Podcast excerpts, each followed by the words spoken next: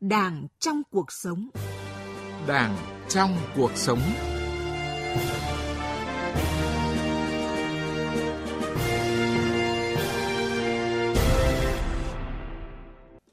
Biên tập viên Nguyễn Hằng kính chào quý vị và các bạn. Thưa quý vị, thưa các bạn, sự việc ông Ninh Văn Chủ, nguyên giám đốc Trung tâm Kiểm soát Bệnh tật Quảng Ninh tổ chức đại tiệc chia tay trên hai du thuyền năm sao ở Vịnh Hạ Long với sự xa hoa đã khiến dư luận cảm thấy bức xúc. Bức xúc là bởi sự phô trương, lãng phí. Bức xúc là bởi xã hội vẫn còn nhiều gia đình, hộ nghèo, khó khăn cần giúp đỡ. Nhưng chính hành vi xa hoa, phô trương đó đã là vô cảm trước khó khăn của nhân dân. Và trong mắt người dân, mọi biểu hiện phô trương, xa hoa là hoàn toàn không lành mạnh, bộc lộ dấu hiệu thiếu trong sáng. Bởi xa hoa là xa dân. Cần kiên quyết siết chặt kỷ luật đảng với những biểu hiện phô trương xa hoa. Đây chính là nội dung được bàn luận trong chuyên mục Đảng trong cuộc sống tuần này với chủ đề Xa hoa và xa dân, với sự tham gia của giáo sư tiến sĩ Trần Văn Bính, nguyên trưởng khoa văn hóa xã hội chủ nghĩa, Học viện Chính trị Quốc gia Hồ Chí Minh và phó giáo sư tiến sĩ Bùi Hoài Sơn, ủy viên thường trực Ủy ban Văn hóa Giáo dục của Quốc hội. Đảng trong cuộc sống.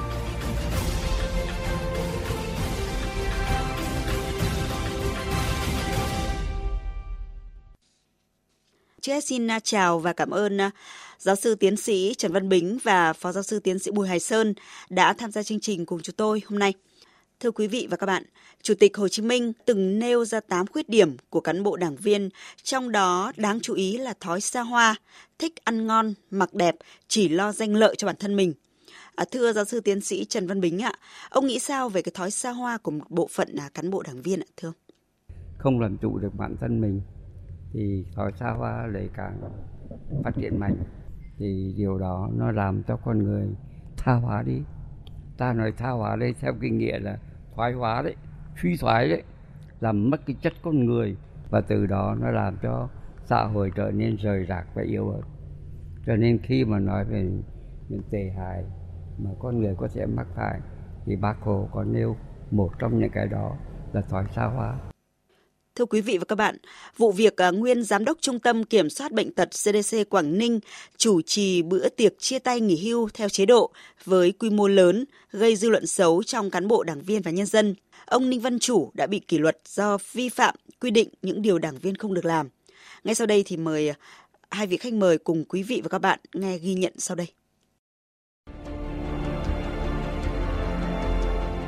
Trên du thuyền năm sao xa hoa lộng lẫy, bữa tiệc giao lưu chia tay ông Ninh Văn Chủ nghỉ hưu theo chế độ, có hàng trăm người đến dự.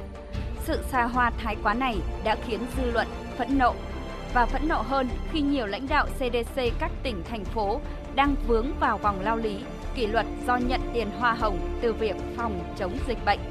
Ông Nguyễn Túc, Ủy viên Đoàn Chủ tịch Ủy ban Trung ương Mặt trận Tổ quốc Việt Nam cho rằng với trách nhiệm một người đảng viên không nghĩ thế nào mà tổ chức một buổi chia tay một cách hết sức hoành tráng như vậy.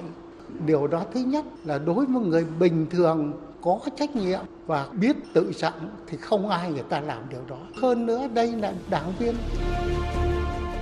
Hành động của ông Ninh Văn Chủ đã vi phạm những điều đảng viên không được làm khi không thực hiện trách nhiệm nêu gương, không thực hành tiết kiệm mà lại xa hoa, lãng phí.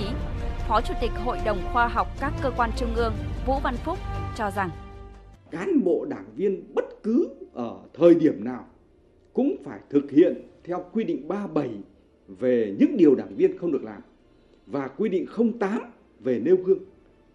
À, dạ vâng ạ, Phó giáo sư tiến sĩ Bùi Hải Sơn ạ. À, theo ông thì à, thói sao hiện nay có những biểu hiện gì ạ, thưa ông?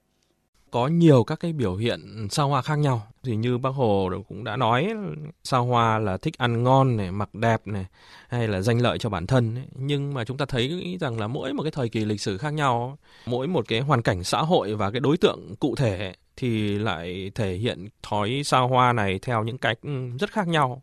Chẳng hạn như là đối với trường hợp CDC Quảng Ninh mà chúng ta đang nói chuyện với nhau ấy, thì cũng còn nhiều các cái trường hợp khác cũng có cái biểu hiện của cái sự xa hoa, dùng hàng xa xỉ này, đi xe sang này hay là ăn uống sơn hào hải vị vân vân chỉ để thể hiện cái bản thân mình thôi. Thì những cái như thế chúng ta cũng xem nó là cái thói xa hoa những cái biểu hiện xa hoa trong cái bối cảnh hiện nay và tất cả những cái hiện tượng đó đều đáng lên án dù sự việc ở Quảng Ninh chỉ là cái trường hợp cá biệt, không phải là số nhiều hay là hiện tượng phổ biến, nhưng mà thưa giáo sư tiến sĩ Trần Văn Bính ạ, à, thưa ông là việc phô trương hình thức tốn kém là cái việc không đáng làm, không nên làm và không được làm đối với mỗi cán bộ đảng viên ạ, thưa ông.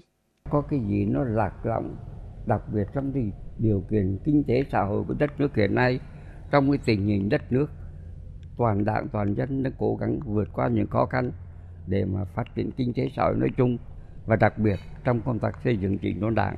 Thì chưa bao giờ đảng đặt ra vấn đề về xây dựng chỉnh đốn một cách nghiêm túc một cách công khai và một cách mạnh mẽ như bây giờ. Thế mà xảy ra hiện tượng đó thì đó là một sự thách thức đối với dư luận xã hội. Người ta nhìn vào đấy một cái gì đó kịch cỡm trên thực tế thì ờ, rõ ràng là không có cái quy định nào nói rằng làm cán bộ nhà nước thì phải sống giản dị, bình thường hơn người dân. À, tuy nhiên, thưa Phó Giáo sư Tiến sĩ Bùi Hải Sơn ạ, rất khó để thuyết phục người dân là bản thân họ, những cái cán bộ đảng viên có lối sống phô trương xa hoa đó thực sự là trong sạch. À, ông nghĩ sao về điều này ạ, thưa ông? đúng là không có một cái quy định nào nói rằng là cán bộ nhà nước trong đó có đảng viên là phải sống giản dị hay là bình thường hơn người dân cả cán bộ nhà nước thì cũng là người dân thôi. Tức là trước khi chúng ta trở thành cán bộ nhà nước thì chúng ta là người dân. Và thôi, môi trường nhà nước thì chúng ta lại là người dân thôi. Vì thế nên là chúng ta có thể được làm những cái gì mà người dân bình thường có thể làm. Miễn là chúng ta tiêu những đồng tiền đó là hợp pháp, đó chúng ta kiếm được. Tuy nhiên, có những quy định khác về cái trách nhiệm nêu gương hay là thể hiện trách nhiệm đạo đức của mình, của cán bộ đảng viên đối với xã hội mà như bác hồ thì cũng đã từng nói là đảng viên đi trước là nước theo sau và chưa kể là trong cái bối cảnh xã hội ngày hôm nay, như ông Nguyễn Túc đã nói, khi tham nhũng thì đang là một cái vấn nạn mà chúng ta đang nỗ lực giải quyết này. Thế thì cái việc đảng viên, công chức mà có cái lối sống xa hoa thì nó lại càng phản cảm hơn nữa. Và nó gây ra cái cách nhìn tiêu cực về đội ngũ cán bộ công chức.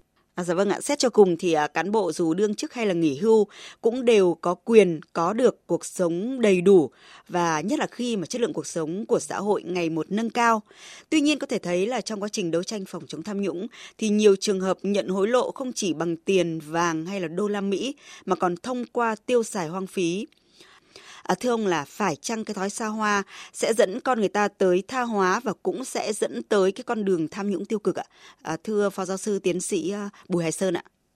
Tôi thấy rằng là thói xa hoa nó vừa là biểu hiện nhưng đồng thời nó cũng là nguyên nhân của tiêu cực. Để xa hoa thì người ta phải rất dư giả về tiền bạc thì mới có thể xa hoa được. Công chức nhà nước thì chỉ có thể dư giả khi mà là lợi dụng công việc và vị trí của mình để làm giàu cho bản thân và đó chính là nguyên nhân của tiêu cực ở đây thì tôi thấy trong kinh Phật có một cái câu nói là lòng tham của con người ấy thường là không có bao giờ có giới hạn cả. Ví như là được ăn no mặc ấm, rồi nhu cầu cao sang là ăn sang mặc đẹp, rồi nhu cầu được xã hội trọng vọng, rồi nhu cầu được thể hiện bản thân, vân vân. Xa hoa là một cái loại nhu cầu cao mà cái lòng tham càng lớn ấy, thì đích cuối cùng của nó là tham nhũng và tiêu cực. Thưa hai vị khách mời, trong khi xã hội còn rất nhiều người khó khăn, ăn còn thiếu, không đủ điều kiện để học tập, thì cái lối sống xa hoa của một bộ phận cán bộ đảng viên như vậy rất là phản cảm. À, thưa giáo sư tiến sĩ Trần Văn Bính ạ, phải chăng là cái lối sống xa hoa sẽ dẫn tới cái sự xa dân ạ, thưa ông? Từ ngày xưa để căn dặn chúng ta rằng tiên thiên nào chi ưu nhiêu, hầu thiên nào chi lạc như lạc. Ưu ở đây không phải ưu tiên đâu, ưu đây là lo lắng, lo nghĩ, tiên thế nào chiêu nhiêu tức là phải lo trước. Thiên hạ còn lạc là gì? Là hưởng lạc. Thì hầu thiên hạ chi lạc như lạc tức là phải lo trước. Thiên hạ phải hưởng sau thiên hạ thì khi mà con người xa hoa thì sẽ vô cảm trước dân mà là vô cảm trước dân thì sẽ xa dân nó là vậy như vậy. Cho nên điều nào này đi càng khẳng định cái chân lý tức là phải lo trước thiên hạ thì mới cần gũi với dân với hòa đồng với dân được Thưa quý vị và các bạn, dưới con mắt của người dân, mọi biểu hiện phô trương, xa hoa là hoàn toàn không lành mạnh, bộc lộ dấu hiệu thiếu trong sáng. Chống xa hoa lãng phí chính là chống nguồn gốc của tham nhũng tiêu cực. Do vậy, cần phải siết chặt kỳ cương, tránh những đại tiệc xa hoa lãng phí. Và chúng tôi sẽ tiếp tục nội dung này trong phần tiếp theo của chương trình. trong cuộc sống.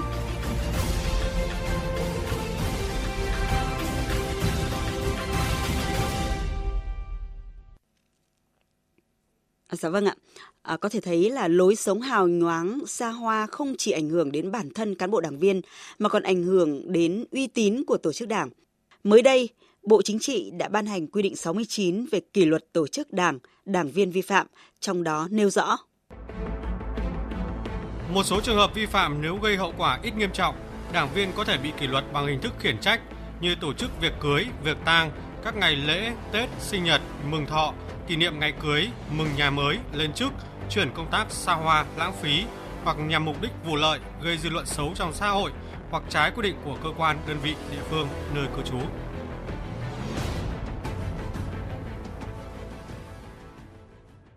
À, dạ vâng ạ, thưa giáo sư tiến sĩ Trần Văn Bính ạ, trong bối cảnh hiện nay, khi mà xã hội có nhiều biểu hiện của sự xuống cấp đạo đức, thì à, quy định 69 của Bộ Chính trị về kỷ luật đảng viên đã truyền đi cái thông điệp gì ạ, thưa ông?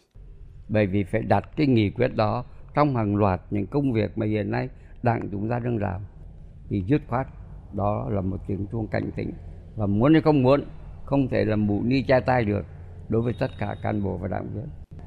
Và sau giáo dục răn đe là phải thực thi bằng quyền lực của đảng của tập thể của đảng. Nghĩa là phải làm dẫn tới một cái đích tức là mỗi cán bộ đảng viên phải từ trong sáng phải tỏa sáng và từ đó cái hoạt động nêu gương nó mới trở thành một cái cơ sở nhất quan trọng nhất của vấn đề nguyên tắc lãnh đạo của đảng hiện nay. Bởi vì lãnh đạo là nêu gương không nêu gương là từ tước mất quyền lãnh đạo. À, thưa phó giáo sư tiến sĩ bùi hải sơn ạ ông nghĩ sao về điều này ạ thưa ông? Bối cảnh xã hội có nhiều những cái biểu hiện tiêu cực ấy, thì chúng ta phải có những cái biện pháp để chấn chỉnh để chúng ta tạo ra một cái môi trường tích cực lành mạnh cho sự phát triển chung của mỗi cá nhân và của toàn xã hội. Cái điều này ấy, phải thực hiện đầu tiên từ chính cái tầng lớp tiên phong của xã hội đó là đảng viên để từ đó thì lan tỏa cái tác dụng tích cực sang các tầng lớp xã hội khác ấy. Chính vì cái lý do đó nên là tôi đánh giá rất là cao cái việc làm rõ những cái hành vi vi phạm ở trong quy định 69 ấy. Chúng ta thấy rằng là từ trước đến giờ thì chúng ta cũng đã có nhiều các cái quy định tương tự Tuy nhiên thì cái hành vi vi phạm như là xa hoa lãng phí chẳng hạn ấy vẫn còn tồn tại rất là dai dẳng, thậm chí nhiều khi còn biểu hiện nặng nề hơn như cái trường hợp mà chúng ta vừa thấy. Điều đó buộc chúng ta phải có những cái quy định rõ ràng hơn và có những cái hình thức chế tài nó mạnh mẽ hơn và phải mang tính làm gương nhiều hơn để từ đó thì khắc phục sự xuống cấp đạo đức và trả lại cái hình ảnh vốn dĩ rất là đẹp đẽ của người đảng viên cộng sản. Thưa quý vị và các bạn, quy định về xử lý kỷ luật đảng viên và tổ chức đảng có vi phạm hay hướng dẫn của Bộ Chính trị và Ban chỉ đạo Trung ương về phòng chống tham nhũng tiêu cực là nhằm bảo vệ cán bộ, đảng viên, tạo điều kiện cho đảng viên ý thức rõ hơn về hành vi công vụ cũng như đạo đức lối sống của mình, từ đó thể hiện tốt trách nhiệm nêu gương. Và chúng tôi ghi nhận một số ý kiến về nội dung này. Bác Hồ đã nói rồi, đảng viên đi trước làng nước theo sau. Một đảng viên nhưng đảng viên đó lại giữ một cái chức vụ cao thì có thể nói cái ảnh hưởng của nó rất lớn. Người cán bộ cấp cao nếu làm một việc tốt tạo ra một cái động lực rất lớn và phạm vi ảnh hưởng cũng rất rộng lớn. Ngược lại, nếu một cán bộ cấp cao mà có một cái việc nó không tốt, rõ ràng tác động tiêu cực và cái uy tín của đảng nó bị ảnh hưởng rất lớn vấn đề đảng viên ấy, cái rèn luyện hàng ngày thường xuyên phải có cái trách nhiệm của một cán bộ của đảng và nhà nước đã học chính trị cao cấp của đảng. Thì phải hiểu thế nào là trách nhiệm của người đảng viên. Muốn đảng viên được tốt là phải thực hiện đúng cái 19 điều đảng viên không được làm. Cần kiệm liêm chính trí công vô tư thì là thuộc hết. Mà cứ cái đó thì là chẳng còn đâu là phải chống cái gì nữa. Thưa hai vị khách mời ạ, rõ ràng lối sống xa hoa, lãng phí là một biểu hiện à, suy thoái không thể xem nhẹ.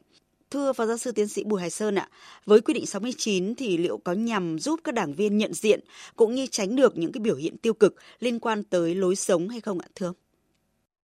Để xử lý một cái vấn đề thì cần phải có những cái giải pháp mang tính tổng thể đấy chứ nếu mà chúng ta chỉ giải quyết theo từng vụ việc rồi thì chỉ có một giải pháp khó có thể giải quyết được câu chuyện này. Để giải quyết thì tôi nghĩ cần có một số những cái giải pháp đầu tiên là câu chuyện của nhận thức thôi. À, nếu chúng ta có nhận thức đúng, đầy đủ về những cái hành vi xa hoa, lãng phí, nó có tác động tiêu cực đến xã hội như thế nào, nó làm hoen ố hình ảnh của đảng viên như thế nào, vân vân và vân vân thì chúng ta sẽ có hành vi đúng từ hành vi của mỗi đảng viên đến hoạt động chung của các cái tổ chức. Khi mà chúng ta có nhận thức đúng này thì chúng ta cũng cần có những cái hoạt động truyền thông tốt để những cái quy định này được thực thi một cách tốt hơn tạo ra một cái dư luận ủng hộ chúng ta trong câu chuyện này.